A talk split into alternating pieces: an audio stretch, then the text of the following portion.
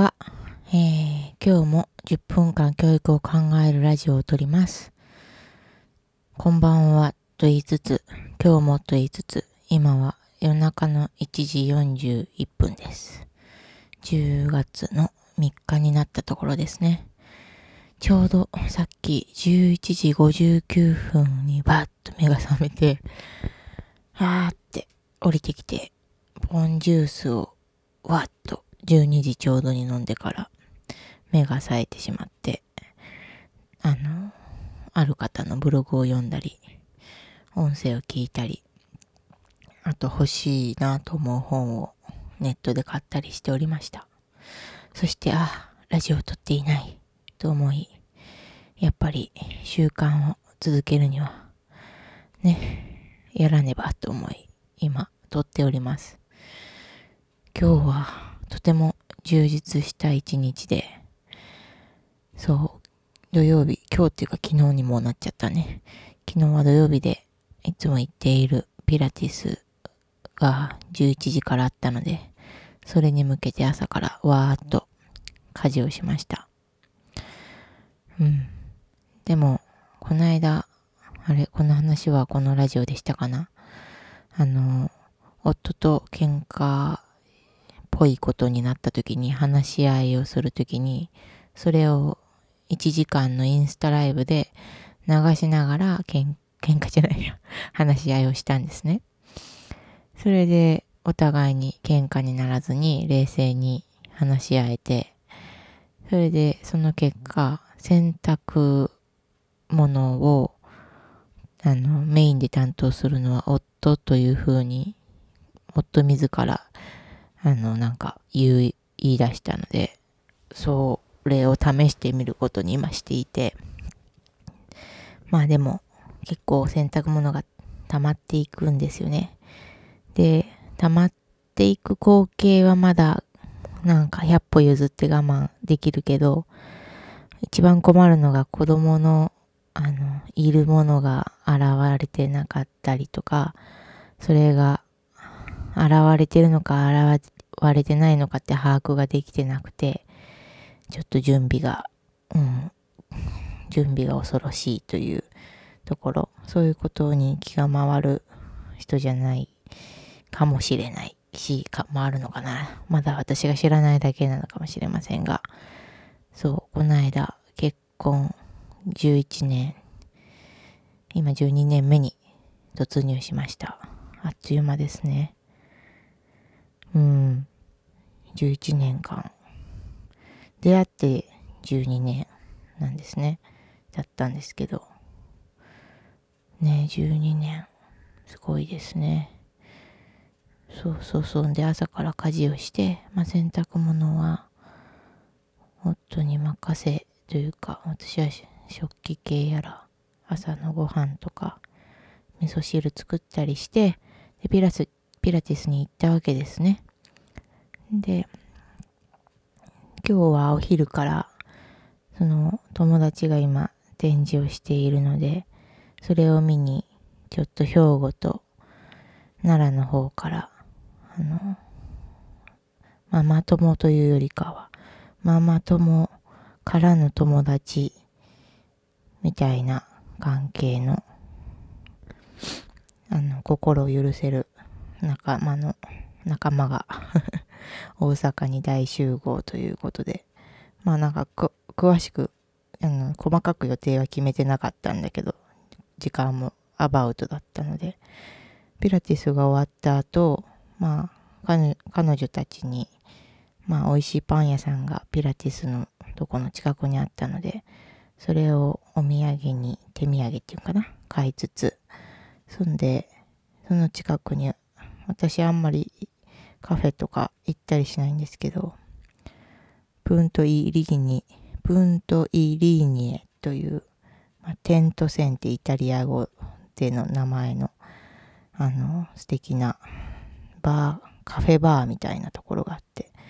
そこのカプカプチーノが格別だし、まあそこはなんか変子が集まるような場所なんですね。変子っていうのは多分大阪弁で変な人ってことなんですけど、なんかあのー、ちょっとこう、ヨーロッパ、フランスとかの昔、芸術家が集ったような喫茶店の雰囲気、雰囲気っていうか、そうね、雰囲気はまあ、イタリアのカフェで立ち飲みもできるし、椅子も、椅子というか、あの、カウンターの椅子もあるんですけど、そう、なんかね、そこで話して、話す内容っていうのが、話したり聞いたりする内容っていうのがいいインスピレーションになったりとか、まあ、ちょっと熱い議論もできちゃうような雰囲気の空間で、そんなに頻繁に行くわけじゃないんですけど、そのピラティスのスタジオが近いので、で、今日はちょっと時間、待ち合わせの時間が微妙だったので、なんかちょっと、サクッと立ち飲みカプチーノでもするかって言って、ず一回も立ち飲みをしたことなかったんだけど、したかったので、ちょっと飲んで、やっぱね、ああいう時間が10分15分でもあるって、本当になんか、その日を豊かにしてくれるイコールなんか人生を豊かにしてくれるなって幸せな一人時間でした。そしたらちょうど時間良くて、あの、あの、そのギャラリー、展覧会のギャラリーにつけて、あのね、別にこれを教育を考えるラジオで喋んなくてもいいのかもしれないけど、すごい久しぶりだったんですよね、その展示をやってる子と会うのが。で、何かこう、あえて一年間、あなんかたまたま一年間会わなかったっていうよりかは、なんかこう、あえて一年間会わなかった感じがして、で、こう、ガラス越しに、私が自転車を止めて、まっすぐ、こう、後ろを斜め、後ろを振り返ったら、綺麗なガラス越しのギャラリーの中でその子がスッと立っていて、もうその姿を見た時に、こう自然と私の顔から多分すごい笑顔になって、その笑顔のなんだろう暑苦しい視線から彼女が気がついて、はぁって私を見て、ボロボロって泣いたんですね。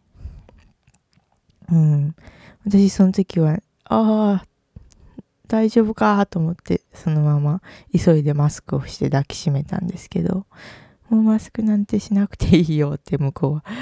言いつつ、まあまあと思ってマスクして抱きしめたんですけど、今その話をしてると涙が出てきそうになるんですね。うん。なんか、そう、何が言いたいんだろうか。こう、うん。息、息苦しく、その子がその泣いた理由っていうのは、まあ彼女が言うには、ちょっとこう、ギャラリーの中がカフェ、あの、カフェ、カフェとコラボしてやっているので、あのー、ちょっと混んで、混んでいるんですね。なんで、お客さんの目的は絵を見に来たっていうよりかは、結構ケーキを食べに来たっていう人が正直多くて、で、しかも人気のカフェで普段は予約が取れないようなカフェなので、お客さんがちょっと必死というか、ピリピリしてて、で、なんか一人お客さんがその荷物を置いたとこに作品があって、それをが壊れちゃったりとか、もうほんとね、パッと覗いただけでも、あの、作品を見る空感じゃないというか、その食べてる人は作品に囲まれて食べているんだけど、こう食べないで作品を立って見る、見に、見づらい空間？なんかもう空気の中まで人がいるっていうことは人の部分だけじゃなくて人を囲ってる空気の部分まで何かそのいろんな、いろんなその全員そこにいる人たちの、あの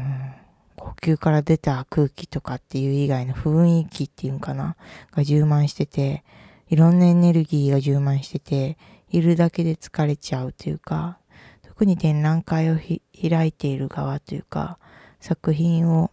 本当命を削って書いている。うん。魂込めて書いていると思うので、その魂込めた作品を人に見せるって結構、うん、ハードルの高いというか、心への負担は大きいことだと思ってるんですけど、それをやっぱり、うん、まあ、カフェとコラボしたっていうのはいろんな事情があるんですけど、うん、逃げていいんじゃないって思いましたね。で、なんか、その子は、その、そういう、そういう今のその現状に対していろんな黒い気持ちになってしまう自分っていうのに嫌悪感を感じて痛いも立ってもいられなくてそのギャラリーの横にある小さいもう一つのギャラリースペースに一人であの他の方の作品を見ていたんですけど。え別にその空間に戻らなきゃいけないなんていう決まりはないんだからもうそこら辺散歩しに行ってもいいと思うしそこは、なんか、そういう風に思っちゃう自分を一、第一優先にして、その自分に気持ちよくというか、心地よく過ごすのが一番、あの、正解なんじゃないかなと私は思えたんですけど、その子はなんか、そう、そうそう、戻んなきゃっていうふうに思ってたみたいだし、私と喋ってたら実際にね、ギャラリーの中からちょっと一段落して、その、一段落したカフェの、あの、やってる子たちが出てきて、あ、いなくなっちゃったからびっくりしたよ、みたいな感じだったんだけど、なんか、まあ、そうだね。まあ、そうじゃない。いなくなるじゃんって私は、いなくなるよ、そんな状況って思ったけど、まあね、わか、その、わからないかもしれないかな。うん。そうですね。なかなか、その後そうそう、その合流した、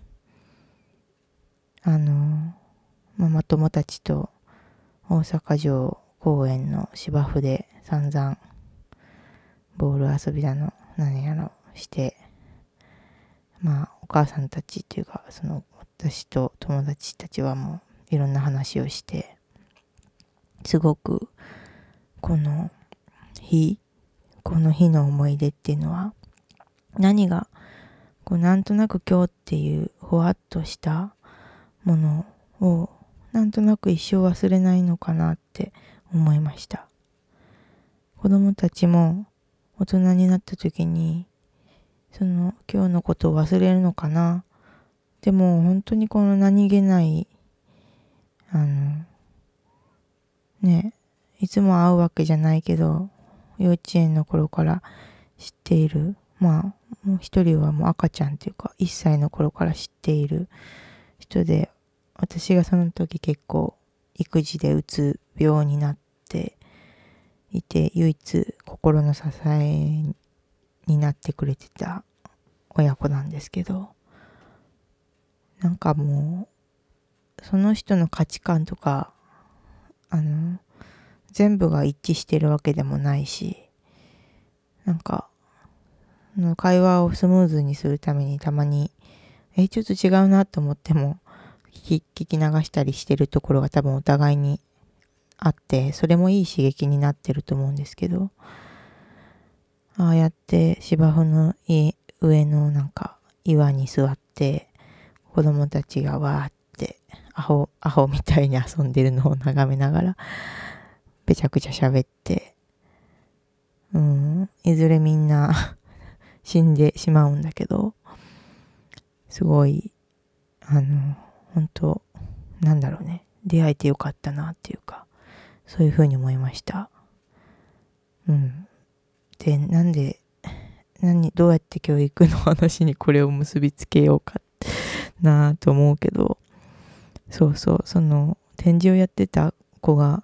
なんで涙を、私に会った瞬間涙を流したのかなっていうのが、なんか、社会教育に関係するのかなって思って、まあ、そうですね。特に日本での在住経験しかないと多分もうそれ日本での常識とかルールっていうものがかなり土台にあってそれが好きでも嫌いでもとにかくそれが土台にあるからそれをベースに物事を考えてしまう。だからうんまあいろんな国に住んだりしたことあるとこうやっぱり常識はその国によって違うしいろんな考え方とか習慣とか文化があってこれがいいとか悪いとかっていうのは本当にそこの国っていうか人の集まりの考え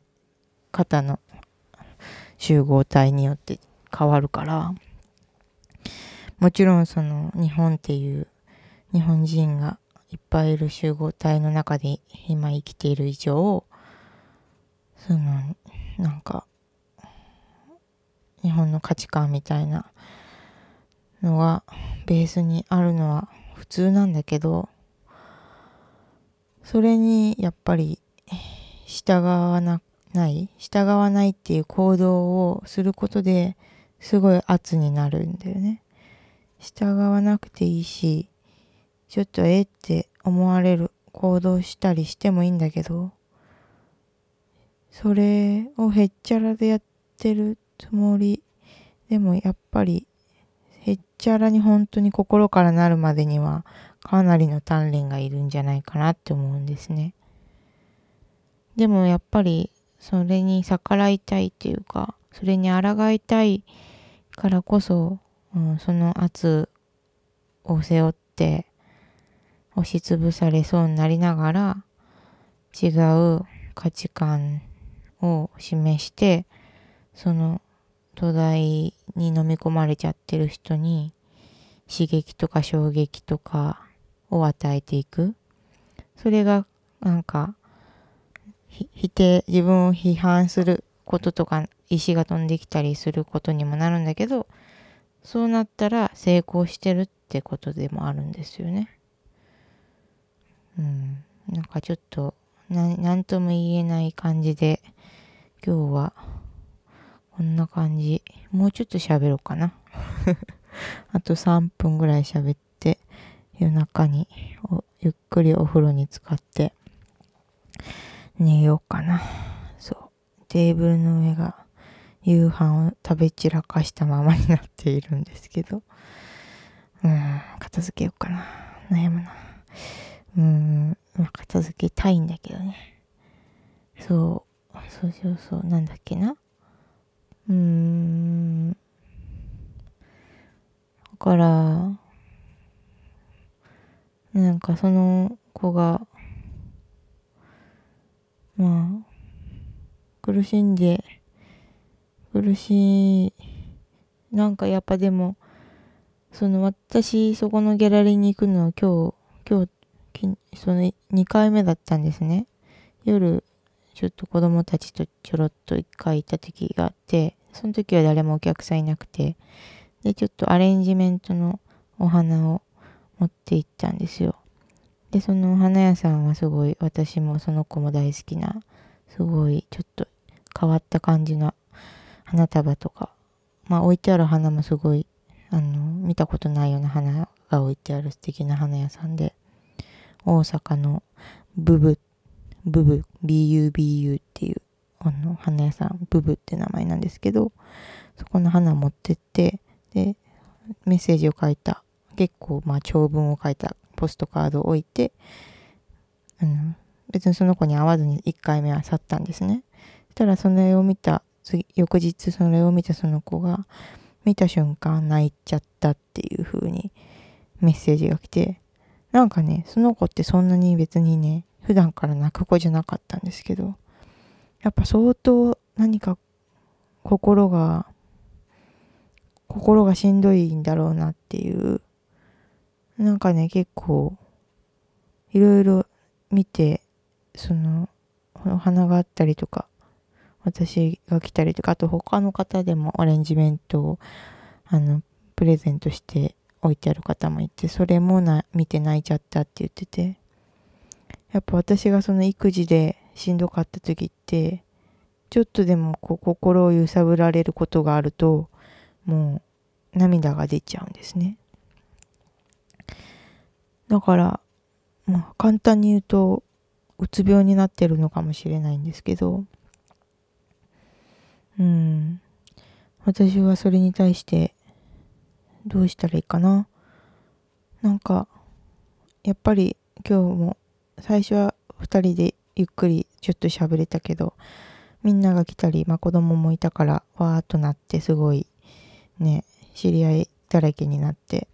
あーっとあっという間になんか、オープニングじゃないのにオープオープニングパーティーみたいな雰囲気に ギャラリーがなっていましたけど、ゆっくり喋れなかったので、今度、なんか、ゆっくりお茶するか、または手紙、私ゆっくりお茶するっつっても引っ越しがもうすぐな、あるので、そんなこともできないかもしれないけど、あの、美味しい紅茶の葉っぱをを森の幼稚園さんに教えてもらったので、それを買ってプレゼントしつつ、手紙でも送ろうかな。うん。そんな感じで結局教育の話で締めませんでしたが、今日はこんな感じで終わりたいと思います。おやすみなさい。チャオ。